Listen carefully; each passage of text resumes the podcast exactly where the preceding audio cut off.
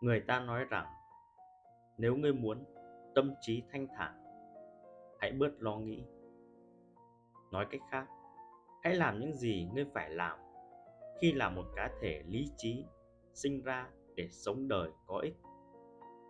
Vì điều này không chỉ giúp tâm trí thư giãn, biết rằng nó chỉ có ít việc phải làm, mà tâm trí ta sẽ còn thanh thản hơn nữa khi có thể xử lý số ít việc kia thật tốt. Vì phần lớn những lời nói và hành động của chúng ta là không cần thiết, nên cô lập chúng sẽ giúp ta vô vàn thư thái và thoải mái.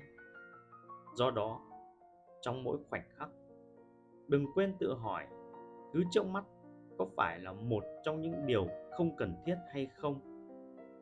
Chúng ta không chỉ cần cô lập những hành động không cần thiết mà còn cả những suy nghĩ không cần thiết.